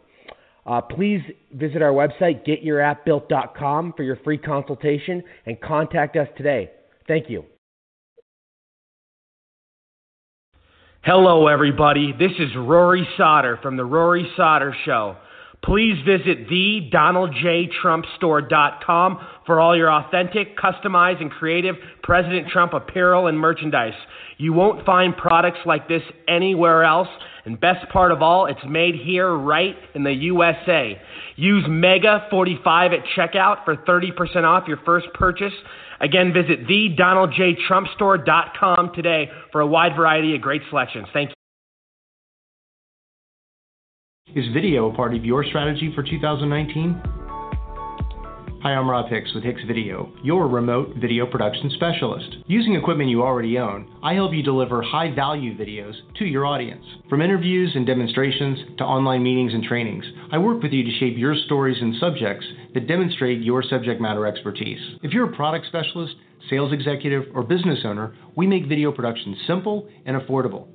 We do this so that you can make videos on a regular basis, whether it's daily, weekly, or monthly, to communicate about the topics and discussions that are important to you, your audience, and your business. To make your videos, we use HD video conferencing that allows you and your guests to connect to our studio from your home or office using your laptop, phone, or tablet. Once you and your guests have connected to our studio, we do all the rest. We take care of the TV graphics, the intro videos, the outro videos, the music, the behind the scenes production. Everything that it takes to either live stream or locally record your video for post production editing to social media, whether it's YouTube, Facebook, Twitter, LinkedIn, you name it. If you're tired of seeing the empty balloon commercials that are being made by your competition's social media experts, give me a call. I work directly with you, the subject matter expert, to help shape your story and ideas in a professional and polished manner via video. If you're ready to take a deep dive on your expertise and showcase the essence of your business via video, give me a call or connect with me online. I'm Rob Hicks with Hicks Video, the remote video production specialist, the doer's resource for online video production. And we are back. The Rory Sauter Show, coast to coast, worldwide. listened to in 24 different countries on nearly 70 online platforms. And everybody, if you miss any past clips, past episodes, or need 24/7 breaking news coverage, visit my media site, TheNext Also remember, in about a month, we will be releasing the new 24/7 network, having many notable people doing their own shows. And uh, my good friend, America's toughest sheriff, Joe Arpaio, and my good friend Robert Spencer, the director of Jihad Watch. Both of those guys will be the main faces of the network. So we're very excited. A lot to look forward to. Um, so, uh, what a great guest, though. Hunter Hunter Dworsky. Uh, thank you. Uh, loved having him on. He was fantastic. A lot more to get into tonight. I wanna I wanna get into next um, the situation with with with Gilroy Gilroy, California yesterday. Well, actually, before I get to that, the shooting, I, I want to just make some quick announcements that are in the news. Um, President Trump signed uh, the September 11th Victim Compensation Fund bill today, which is good. Basically, that funds our first responders and heroes for many, many more years. And you know, in my strong opinion, I mean, you know, they put their entire lives on the line and did they went above and beyond and uh, did things that nobody else would do, and only things only things that we could only imagine. And uh, you know, to me, I, this should have never been a question. I mean, the the the stuff our government spends the money on, like just the stupid stuff, compared to you know serious and important stuff like this. You know, I mean, this this is just like a given. I mean, this shouldn't even have been a, a discussion. I mean, these people, you know, you know, went through hell and, and sacrificed so many things uh, to to help us Americans. I'll tell you, a beautiful thing, and I'm glad I'm glad it got funded. Um, another big thing, which which you know I think we need to discuss uh, here in a second, but uh, the the Obama book deal that President Trump is basically right now he's saying that he wants to look in into Obama's crooked book deal because we all know Obama, uh, the Obamas got this book deal and it was the richest book contract of all time I think it was like 70 million or something, something overly ridiculous. And there were certain things in the deal that drew, drew some red flags. Uh, and another big announcement today President Trump has officially got the wall funding approved by the judge, which he can use military money to build lots of the wall. I don't know if it's he can do the whole wall, but I think he can do, if I'm not mistaken, he can. Well, I actually I know it's quite a bit. I'm not going to put a number on it, but I know he can do quite a bit of miles, and it was something really significant. Um, I also want to mention uh, President Trump. I mean, this is this is unbelievable. The no the no tariff. I mean, he's with these tariffs. You know, Apple Apple is basically uh, probably going to come going to have to come back here and do a lot of their stuff because China is is really hurting them on the tariffs, which you know, uh, Trump even said over the weekend, Apple's not going to get any special privileges. If they want to save money and they don't want the hassle, they bring their products here. Very simple. And I gotta love this pro uh, America First agenda. I mean, it's absolutely uh, beautiful, beautiful to watch. It really is. And uh, you know, I I can't be prouder uh, of this country. I mean, we are in the best times ever. Uh, we have the best economy. I think we're the, probably the safest because we have a we have a president who never backs down from anything and always does what he says and puts puts himself, you know, on the line for us. It really, really is a uh, a beautiful thing. But uh, let let's you know let's get into this California shooting. You know, I'm I'm really I obviously have always have questions and always have thoughts when this stuff happens for many reasons. You know, I I, I can't help to wonder, like I talked about earlier in the program, why a killing like California with only three people dead compared to Chicago last weekend, they had like ten or twelve dead. I mean, this gets more coverage than one in California. Why aren't you talking about the Baltimore shootings? Why aren't you talking about the Chicago shootings? They're excessive. They're constant. They'd rather talk about these. I mean, and all all these situations are terrible. I'm not trying to compare. This isn't a contest. I'm just basically saying there's there's more there's situations that are way more severe, but the media refuses to pick it up, which I think should be concerning to anybody. Uh, you know, and you know, I, I think this and this entire shooting in California yesterday, obviously, you know, this this, this suspect uh, got his gun legally in Nevada. Uh, you know, he climbed through a little fence at the event. That's how he got in without uh, without a ticket or without, you know, I, I think I'm pretty sure they check you. But he basically snuck in, you know, pulled off this stunt. But why? They still can't find a motive. You know, they, they still can't find a reasoning behind this. It, it, was he just was he just psychotic and crazy? I mean, that's possible. But what do we always see Democrats do after these situations happen? You know, that they don't want to talk about Chicago or Baltimore or Detroit because it's all run under their party, all Democrats. So they want to talk about places where they think they have more of an advantage and where the media is going to cover the situation. And we all know the media, especially the mainstream media on the left, they refuse to cover places like Chicago, Baltimore, and Detroit because it doesn't. In a lot of ways, it doesn't fit their narrative. It really doesn't.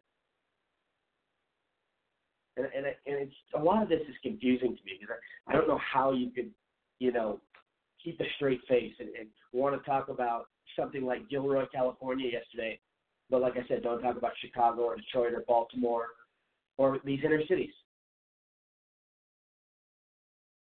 And, and you know, what what's the first thing though these, these Democrats did right after uh, this happened? Gun control. They're publicizing the event, politicizing it. They're, they're, they're not giving any sympathy to the victims. They don't care that a family just lost their kid or their or their loved one. They don't care. It's all about an agenda for them. And look at places like Chicago. Look at places like Baltimore. Some of the strictest gun laws. They already have the gun control. That's probably why mainstream media doesn't talk about it because it doesn't fit a narrative where you know that they need to they they need to you know they, they it doesn't fit their narrative for what what they're trying to spew. So I just, I'm so sick of the twisted stories. I'm sick of the spin. I'm sick of all the crap. I mean, it never ends. And, and there's a lot of unanswered questions with these shootings, and, and I think a lot of people would agree with me on that. I mean, we still don't even know half of the things that with the Vegas shooting. We only know some of the facts. We don't know everything. They sure did a hell of a job covering that up. Same with situations like Sandy Hook. Um, and all these other different situations. And there's a lot of there's a lot of secrets and a lot of cover-ups. Uh, Dan, you're the expert at this. I, I want to start with you. I mean, what are you, what are your thoughts on all this? Well, I think first we have to understand and accept the fact that Democrats want control of society. That's the the bottom line. And in order to do that, they need to disarm their opposition. Conservatives, Republicans, we're the opposition. So anything that they do, if, if you can, if you can look at the situation through that lens, you'll you'll you'll notice that every single thing they do with respect to guns will serve that end, that end result of government control. So once you understand that, you it makes perfect sense because every time that they create a new gun-free zone, and people get killed, they get to use that situation as justification for more gun control, more gun regulations. So that's why they continue to, uh, even though they see the deaths that happen in gun free zones like this place in California, even though they see it, they, they understand the numbers. They're not stupid people. They, they double down and they want more gun free zones. They want more gun restrictions. The, it, you would almost think that that they want more gun related deaths because it helps justify their uh, their their gun restrictions. Now, I'm not saying that that's their intent for more deaths, but the policies that they put in place give those results. So you you have to at least ask yourself the question: Are they you know are they being honest about all this? And um, so so so the gun-free zone in California people were stopped at the gate and they were they were frisked or they were gone through metal detectors or whatever. So anybody that would come in to that festival, that garlic uh, garlic festival, was was disarmed.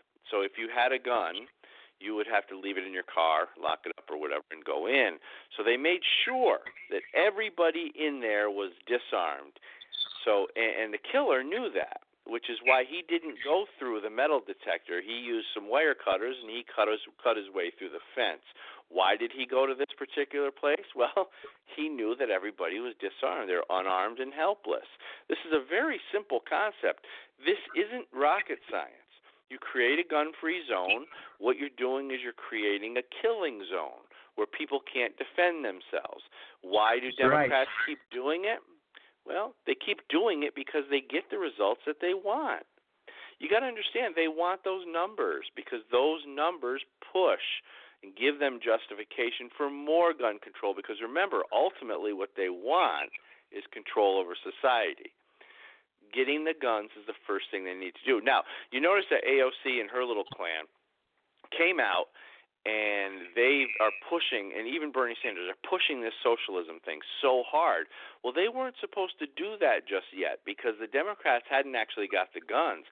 They started the big gun bans back in '94 with the with the assault weapons ban, and they thought that by now they would have really gotten control over the guns in our in our society, but they didn't. And AOC and her group have come out and and made it clear what their real intentions are, and that's socialism. But they weren't supposed to do it yet. They were supposed to get the guns first. So so they have a real problem with with respect to the socialism and not getting the guns yet. So now I, I'm wondering what's going to happen to AOC and her group. I wonder if they're going to go underground after Trump gets reelected. Um, I would I wouldn't I wouldn't doubt it that if they did.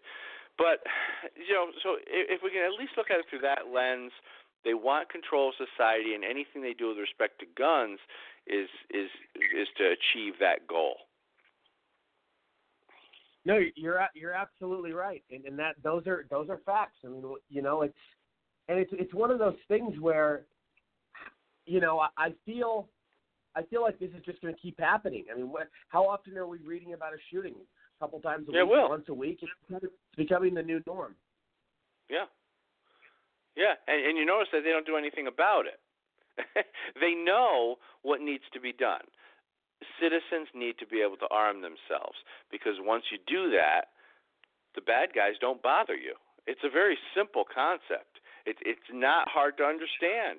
It's been that way since the beginning of our our country, since the beginning of our founding. You know, it's it's it's what Democrats are doing is they're taking that away, which is why we're having you know all these things, all these killings and stuff. So yeah, so people need to arm themselves. It's a simple concept. It's a healthy concept. It keeps you and your family safe, and uh, they understand it, but they don't want that because by arming ourselves to protect ourselves, we're also arming ourselves and giving ourselves empowerment, uh, where we will not let socialists come in and take over. We will not let people come into our homes and confiscate you know things and and confiscate our guns and stuff like that if we're armed. Um, that's what made America strong in the first place. That's how we became America because we had that leverage, we had that power. Firearms give us power, and you know they make they let good people um, you know exercise freedom. And uh, for people who who want to control society, it's it's the worst thing. Yeah, and you know, I, I do want to. I do also want to ask you, what what are your thoughts on the whole Vegas situation? I mean, like I said earlier when I was talking, you know, there, there's a lot of answers we don't even know, and just that's just one example. I mean, there's many shootings where there's a lot of unanswered questions, but Vegas in particular, I think that's probably the most fascinating one. Probably the the one that uh, you know bothers me the most in terms of not knowing all the facts and definitely yeah. the, I, I think is it the most deadliest or the second? Maybe is it the first or second most deadliest shooting? I think the time? Pulse. I think I think the Pulse nightclub was more um, w- was more, if I if I'm if I'm not mistaken. But but I'm as frustrated about the Vegas uh, situation as you. I, I you know I still to this day don't know anything about the killer. what like, what do we know about him? His brother, his his the person that was supposed to be his brother. I don't even know if it was his brother. That guy who said he was his brother didn't have any information on him. Uh, it, it was like it's like what where did this guy come from? He had no social media footprint. He didn't have nobody knew anything about him. So it's very uh it's very um suspicious to tell you the truth. And the only thing that really came out of it was a bump stock ban. when else did anybody ever hear of bump stocks? People people didn't even know what a bump stock was before Vegas, but that whole thing fueled the bump stock uh the bump stock ban and um and and we still don't know it's almost like the whole thing was to serve that one purpose and uh it's just it's just a crazy thing i wish we knew more information i don't know anything else i i don't know any more than you rory on who that guy was you know why it happened why he did it what what about his girlfriend you know we heard a little bit about her did she ever go back? All of a sudden, she disappeared back to another country, and they couldn't get her. What? Really? She just disappears, and you don't know how to get a hold of her. it all just seems like a, a, a big ridiculous thing. You know, so so yeah, I'm as frustrated as you. I, I don't. Some of it I don't I don't believe. Um, you know, then you get into that whole conspiracy stuff. But but hey, give us some more information so we can actually believe it. And the only thing, the you know what, I've really thought a lot about this, um, Dan, and the only thing I can really come up with that makes sense, and I don't even, I don't want to sound like a conspiracy theorist, but I, and and believe me, I'm not trying to, and I'm trying. To, I, I came up with every possible conclusion that I could think of. And the only thing I could really think of after all the reports I saw is that there was somebody in the government or or somewhere that was involved with this to try to set up some sort of gun control awareness, and this guy was used as a plant or something. I just don't. It's just so weird how he had all those guns scattered all over the room. He had suitcases and suitcases brought up on an elevator. You would think something would be said to him, or somebody would have been uh, more aware. I mean, there's cameras all over that hotel.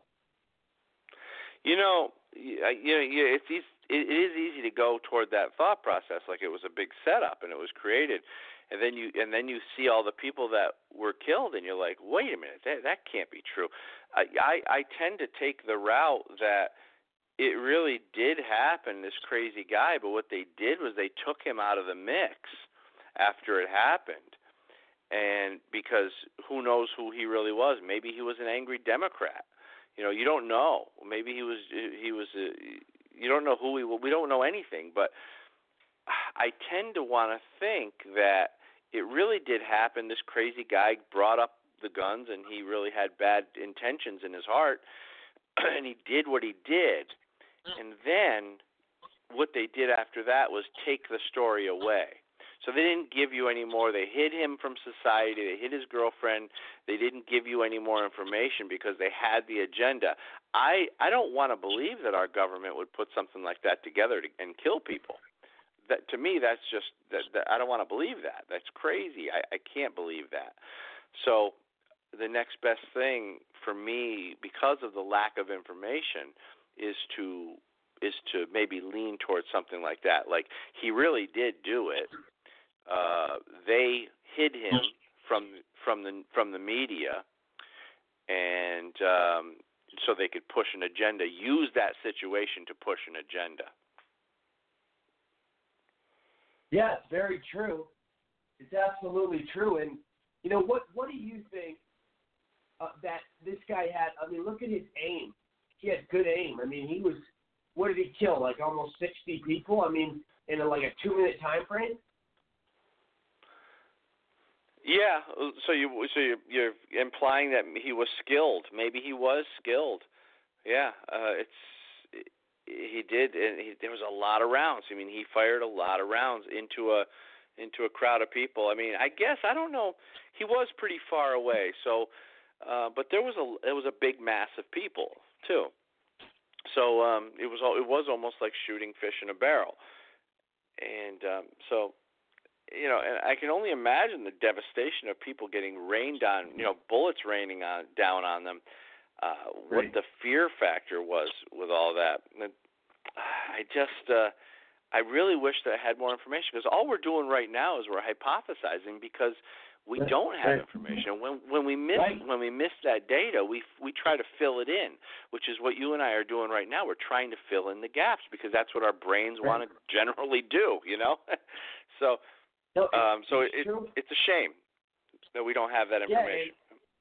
and, and the sad, another sad part is we don't have the information of, of the motive from yesterday. Uh, but Dr. Branch, go ahead.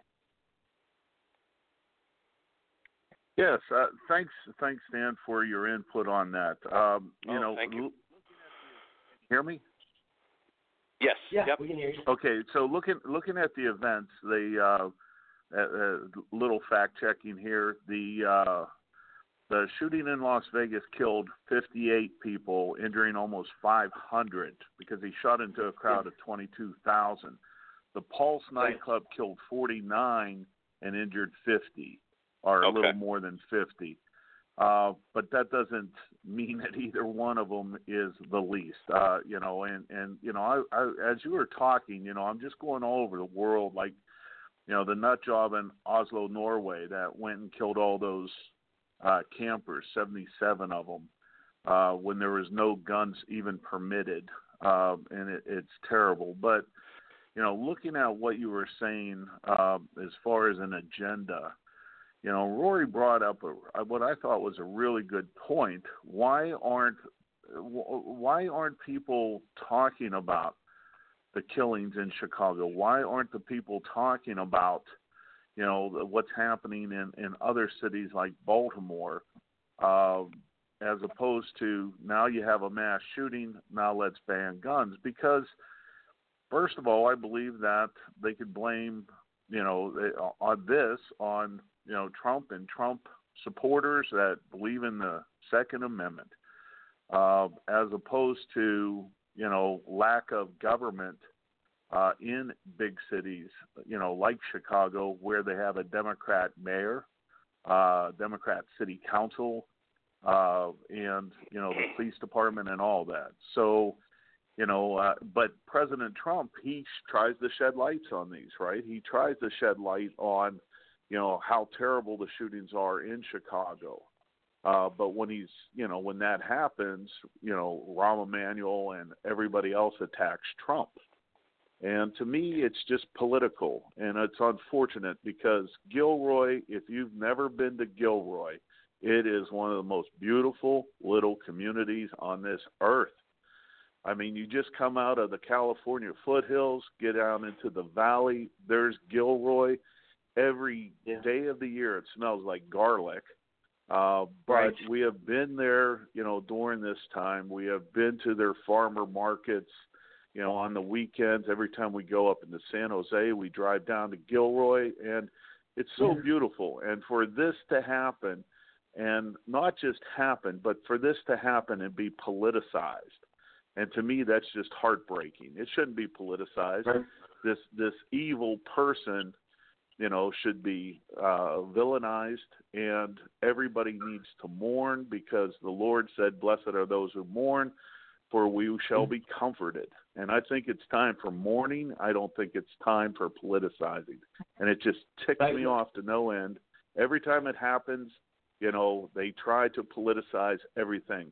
Gilroy's a Right. beautiful little community, and I, you know, every time I go through it, I, I've always felt joy, and to me, you know, I am saddened what happened there. Right. No, you're right. You're absolutely right. Um, Yeah. Kevin, go ahead. How did this happen? I am absolutely dumbfounded that somehow a big black scary rifle was able to kill people in the sanctuary state of California. I mean, it's hard to get bullets and ammo and guns, and there's restrictions everywhere. Well, of course, I can answer Bob Branch's uh, question about why the media has decided to air this story instead of stories in Chicago, Baltimore, Detroit, etc. I mean, first of all, you have this is a, a white person And you have, for example, um, the media is very against whites, very against Republicans. Uh, they don't mention shooters when they are other races. Remember the Virginia shooter that killed 12 people with a with a silencer. They'll mention that uh, it's a, you know they're trying to get rid of silencers, create this agenda to take away our, our gun rights and gun accessories. Uh, but they will not mention the race unless it's a it's a white person or someone that they could call white, who like George Zimmerman, who was Cuban, not white, but they'll call him white. Uh, just in order to vilify uh, this race, and of course, there's so many other reasons. You have the fact that this is a military-style rifle that came from Nevada, and so there's this big movement now to try to crack down on other states besides California. California is now lobbying now states like Arizona to try to get our gun rights away here in Arizona, and also they're trying to make sure that there's uh, restrictions on age limits. This guy was, uh, I believe, 19, and they want to raise the voting, I mean, the uh, ability to get a gun to 21. So um, it's just taking away our gun rights, um, piece by piece, and it's a it's a terrible agenda that uh, needs to stop. No, it does. It it absolutely does. Um, we are we are about out of time. Um, let's start. Let's go. Let's go to Dan. Dan, please tell everybody where they can connect with you. Uh, thanks. It was a great conversation, guys. Um, appreciate it as always. Um, you can find me at goodgunbadguy.net or goodgunbadguy.com. Sounds good, Dan. Always a pleasure. Uh, Kevin, Thanks, go guys. ahead. Yes, find me on any social media at Nationalists United or nationalistunited.com. Great show, Rory. Thanks. Thank you. Uh, Dr. Branch, go ahead. Yes, hi everybody. This is Dr. Branch, and you can get a hold of me on drbranch.com. That's drbranch.com. drbranch.com. Thank you, Rory. Sounds good. Thank you, Dr. Branch. Wow, it's uh, it's been quite the quite the show tonight. Uh, definitely got lots established. Um, I do want to mention, which I'm really happy about, President Trump calling out Al Sharpton today, calling him a con man who hates whites and cops. And Trump's absolutely right. Al Sharpton has been a race baiter and, and been an instigator for the longest time, and it's about time he gets called out. And I, I love this. And uh, you know, there uh, there's definitely uh, a lot of uh, people like Al Sharpton in the Democratic Party attacking our president constantly, over and over. You know, it's it, it's really it's really getting old. So I'm glad Trump's fighting back.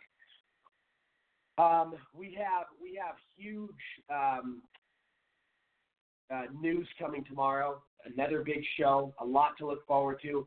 Like always, I want to thank all my guests, my co-hosts, my audience, and sponsors. You are incredible.